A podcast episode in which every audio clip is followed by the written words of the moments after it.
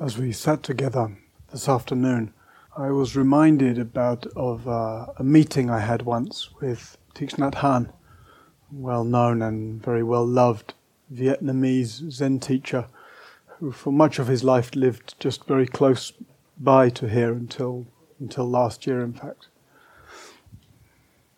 And we'd we'd um, done something called a yatra, means a kind of pilgrimage or a long walk.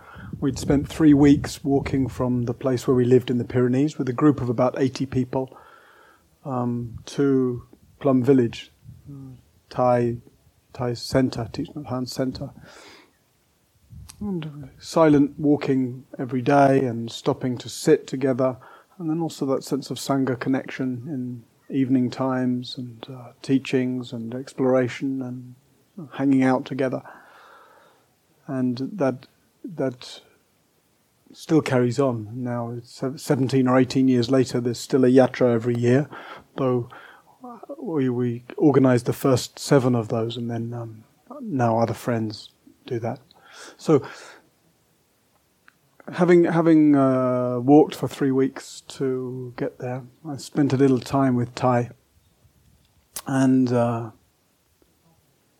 one line I remember that touched me very much at the time. And he said, "When I sit, I feel like I want to sit forever. When I walk, I feel like I want to walk forever." Kind of beautiful evoking of freeness, free relationship to sitting. And I wonder how that strikes you. And when I sit, I feel like I want to sit forever.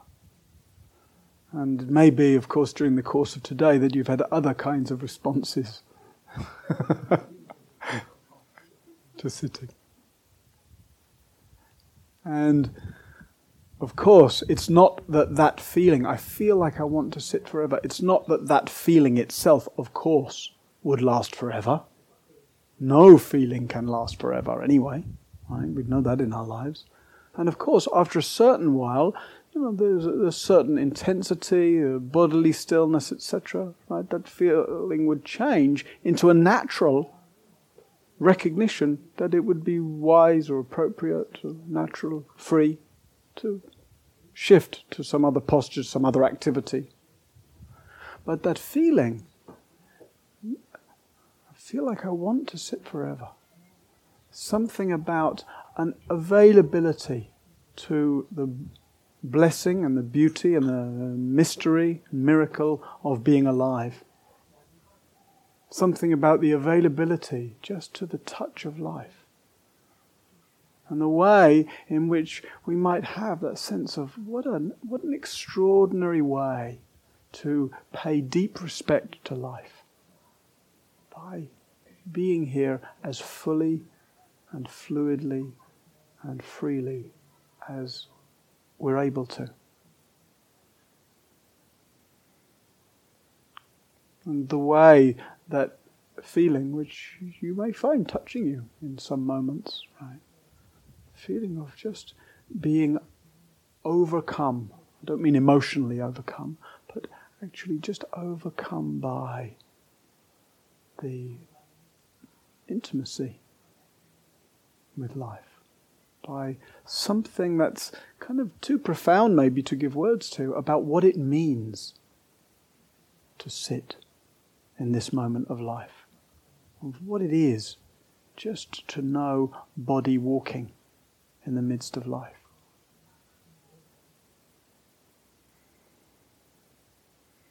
And it also evokes, when we hear that kind of thing, a sense of vision of a freeness from the kinds of reactivity and dramatizing and storytelling and the kind of pushing and pulling that we can do with our own body and mind and life in different moments.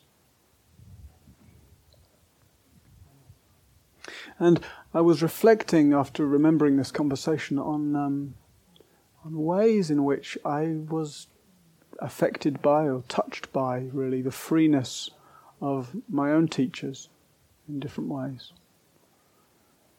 My Indian teacher, who I lived with for about two and a half years in the lower Himalayas, just he kind of um, was, kind of quite simple in in terms of teachings. There was nothing complicated, he kind of expressed a certain freeness. And just in, in re- remembering the kinds of memories that came to me this afternoon, in just reflecting before coming in here, I remember particularly the way he would open a jar freely. Something about just a kind of a certain gracefulness, uh, a lack of contraction that could be seen or felt in uh, in some kind of simple gestures the way of turning a piece of wood in the fire. Right? Attention plus care plus a certain ease in the process.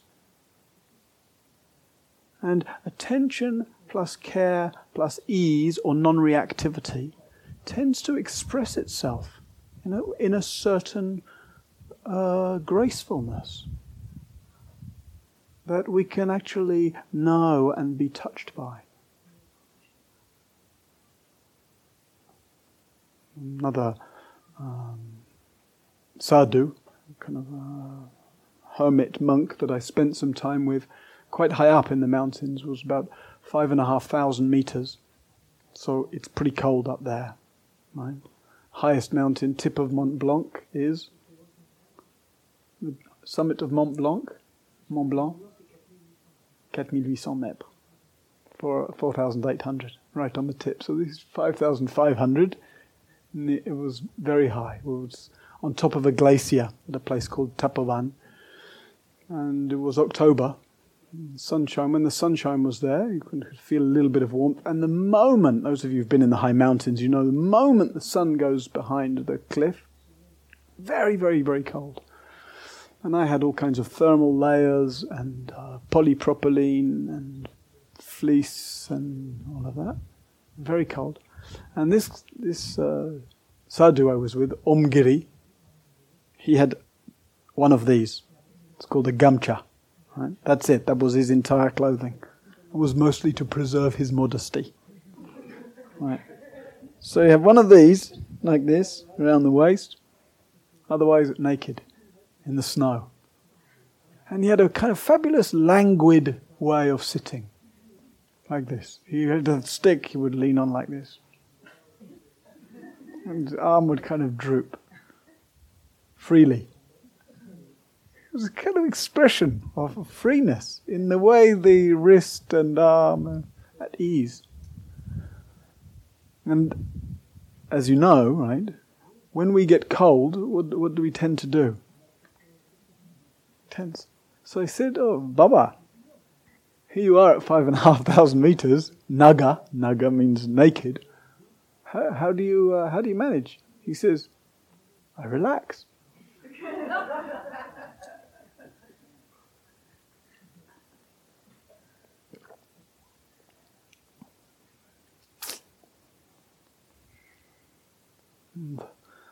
sense, you know, of uh, a capacity to know a kind of ease. And as I reflected on those those couple of memories, it made me realize I've I've I've learned a lot about practices and teachings and wisdom from listening and from studying and from um, investigating in different ways.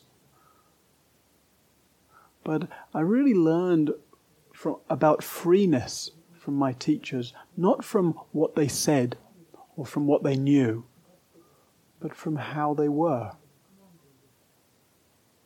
And the way that, that the being can express a certain freeness of being.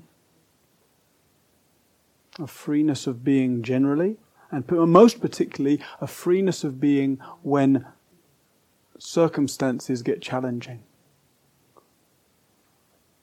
For most people, when circumstances get challenging, the inner condition also gets challenged one. Right? One, there may be a tendency towards freezing, or towards uh, panicking, or towards disassociating, etc., right? etc. But what we find, the more, um, the more we practice, the more we kind of know something about habitual tensions and about the capacity to, for ease or freeness, then the more actually we find that when circumstances become difficult, something in us actually opens more. That our capacity to meet and explore and respond freely to what's happening actually increases. And of course, sometimes that happens naturally for people. Sometimes people report, for example, in, in, in a dangerous situation or in a car crash or something, a sense of really slowing down. And they're actually finding that they've got re- much more time subjectively than usual to notice and to feel and to process what's happening. And that's actually a feature of a kind of deep relaxation. That's a feature of a deepening practice. We have more time, more space. We kind of think of time as something that we measure by the clock, right? But the clock doesn't measure time. Time is immeasurable. A clock measures minutes. Right? But experience doesn't arrive in minutes. Experience is here. And it turns out that here can open up in all kinds of ways. And one of the most significant conditions for here opening up is ease, relaxation. A freeness that, like in the examples I was just giving, can actually be can be known and felt and really expressed viscerally, physically. It's one of the things that people love about His Holiness Dalai Lama. Right? He doesn't seem uptight, right? Does he? Those of you who may have met him or seen him or you just do on YouTube or uh, whatever, generally he seems to radiate a kind of lightness of being, ease of being.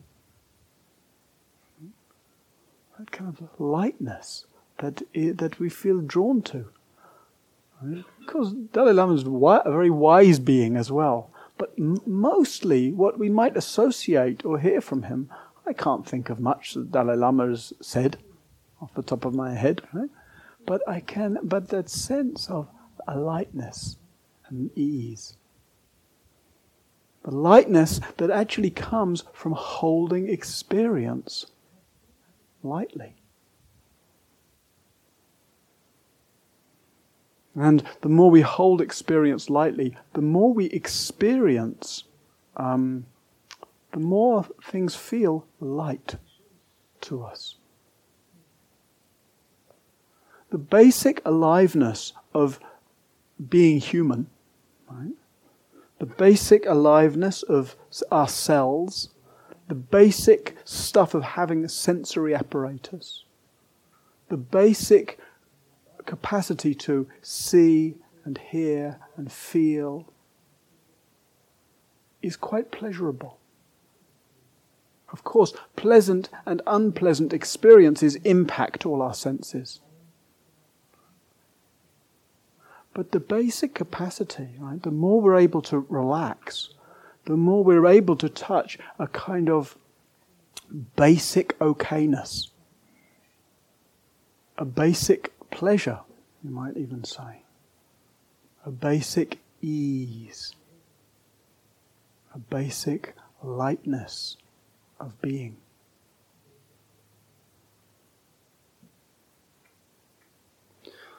So, being here these days, as we said last night, is an invitation. An invitation to relax, to slow down, to soften. An invitation to orient towards that kind of uh, ease.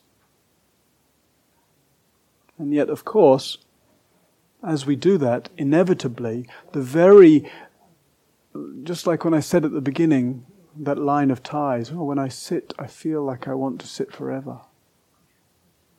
Even just orientating towards that possibility can sometimes show us all the rest that's going on, all the non ease, all the non lightness. And like we said yesterday, those two facets go together. On the one hand, pointing to natural freeness, on the other hand, being confronted with whatever's not free. On the one hand, uh, evoking a certain lightness that's possible in how we meet experience. On the other hand, noticing the heaviness that may be quite habituated and we find that just in, in, in sitting quietly, for example. Heaviness, density, heat. We're not putting much pressure on our bodies just by sitting around. You're putting a little more pressure on your legs if you sit on the floor, right? If you sit on a chair, you're not really putting pressure anywhere. But whether you're on the floor or whether you're on a chair, easily we can experience a lot of heat and density and discomfort often in places that there's no, no physical pressure at all. Back, shoulders, neck, belly, head. Anyone experienced any heaviness or density or heat in any of those areas today? Right? So there's a kind of metabolizing process that happens where by evoking the possibility of allowing, softening, meeting, relaxing, we actually make room for the for the the beginnings of the movement of of those elements of activity that those elements of uh, habit that have you know become stored as tensions in various ways. The somatization of all the ways we've been painfully impacted by life, basically. Painfully impacted by circumstances, initially, and then painfully impacted by our uh, reactions to circumstances.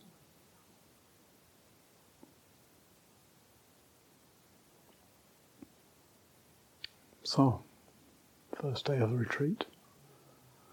Maybe you've been just making room for that certain gentle relaxation. Maybe you've, like we said yesterday, been slowing down and simplifying and softening. Regardless of what you find, regardless of any heat and tension that might show up, right? Softening with softening into, making room for any of that. We can't make ourselves relax. Right? That would be comic, no? Right, now I'm going to make myself relax. Trying to make something happen is the opposite of relaxing. We can't force relaxation. But we can um, orientate in that direction, orientate through just the moment by moment willingness to, oh, to, to drop that reactivity, to let go of that familiar scenario, to leave alone that um, obsessive loop that I get into obsessing about the discomfort I might be experiencing, or obsessing about how long there is till the bell's going to ring, or obsessing about how hot it is, or obsessing about whatever you might obsess about. You fill in your own favorite obsessions.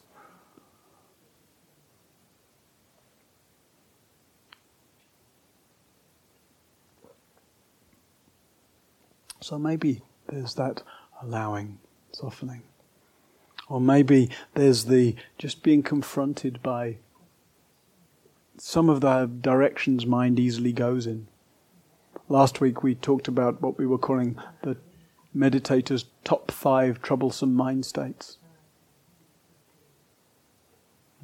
Various directions mind goes in, like obsessing, like I was just saying, being one of those directions. Or dullness, somebody was mentioning this morning. The tendency to just, and the heat and tiredness that can be there might also contribute to that sinking mind. Or just the agitation that comes from living maybe a kind of revved up life, where we're so used to doing, thinking, pursuing, uh, being fascinated by. A life where if there is a moment of boredom, just fill it up with something, grab the phone, uh, etc. How interesting, right? More and more recently, the studies, you may have read them too, that show the, the, the value of boredom, the value of moments where I don't know what to do, the value of a mind, in other words, that can have some respite from stimulation. Another thing we easily get into um, is striving in meditation, trying really hard. We take some, actually, some distorted version of the instructions. We've heard something about awareness of body and breath. Something I said earlier about staying with. Okay, you know, right, I'm going to stay with.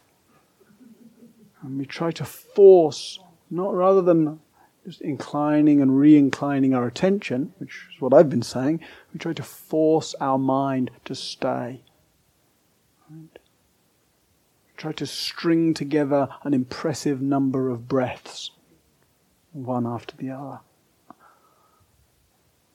And wow, then you'll really get some, uh, some heat and density. Actually, quite a lot of the heat and density that gets generated in practice comes from us trying. It's very sincere and beautiful. But um, whereas many things in life will yield to that kind of uh, engagement, meditation isn't one of them. You can't try your way to freeness. How could you? How could freeness be something that I can create, that I can make happen? Wouldn't be very free, right? If it was dependent on me putting it together. It's rather, oh, as we oh, manage to give up our trying, so as to find the freeness that's available to us.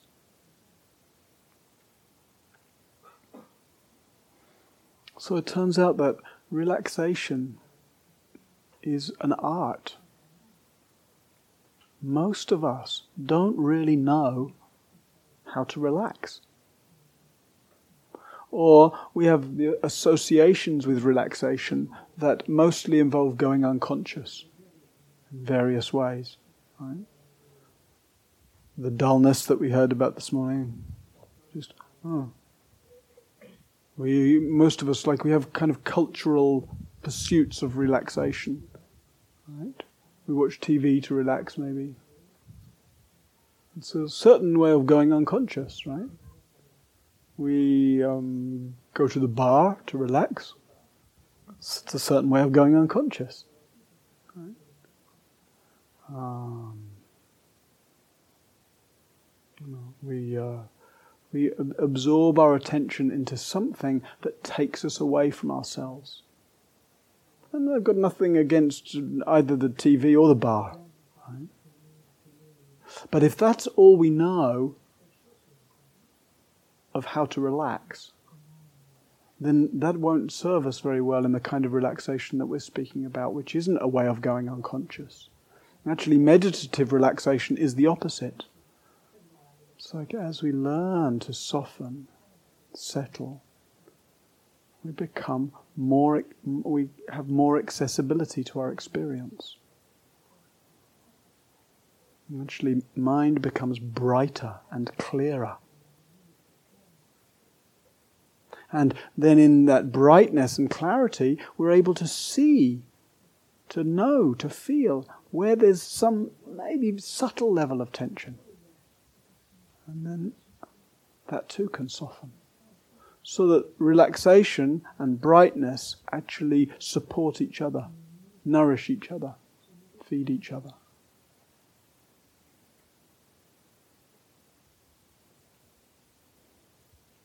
So we could just say, hey, while you're here, please relax. I'm going to the Moulin for a week just to relax. And, and imagine if you say, I'm just going there just to relax, the kind of images people have. It's cocktails and transats. No? What do you call those? Sun loungers. You know? Ways of going unconscious. Passing out on a sun lounger with a cocktail. No, I'm going to relax by just sitting still all day in a really hot Dharma hall.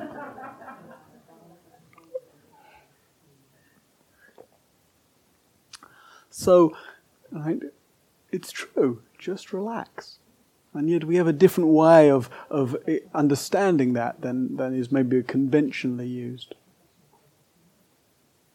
Or as one of my friend's teachers used to say, relax and don't waste a moment. Or as a Tibetan teacher says, um, yeah, practice as if you had 10,000 lifetimes to reach the goal. And don't waste a moment. Because if we have only one side or the other of that, if we only have don't waste a moment, don't waste a moment, pay attention, meditate, right? then that's where we get, you know, get this kind of into striving, tension. And we're already way probably too used to putting that kind of pressure on ourselves. If we only have the other side, oh, 10,000 lifetimes to reach the goal. So if I nod off for the next five days, it doesn't really matter. Then, you know, we kind of go floppy. We're looking to be what in the Zen is called not too tight, not too loose. Relaxed and awake.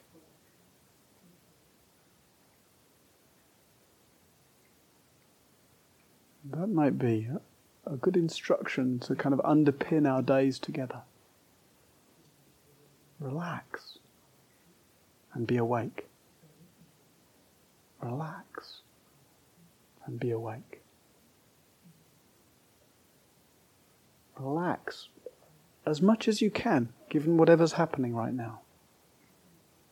And be awake as much as you can to whatever is standing out to you right now.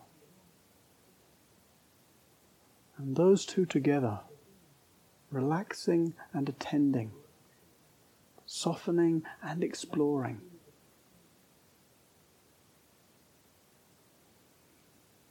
That we might find as the open doorway to touching and tasting of freeness in life.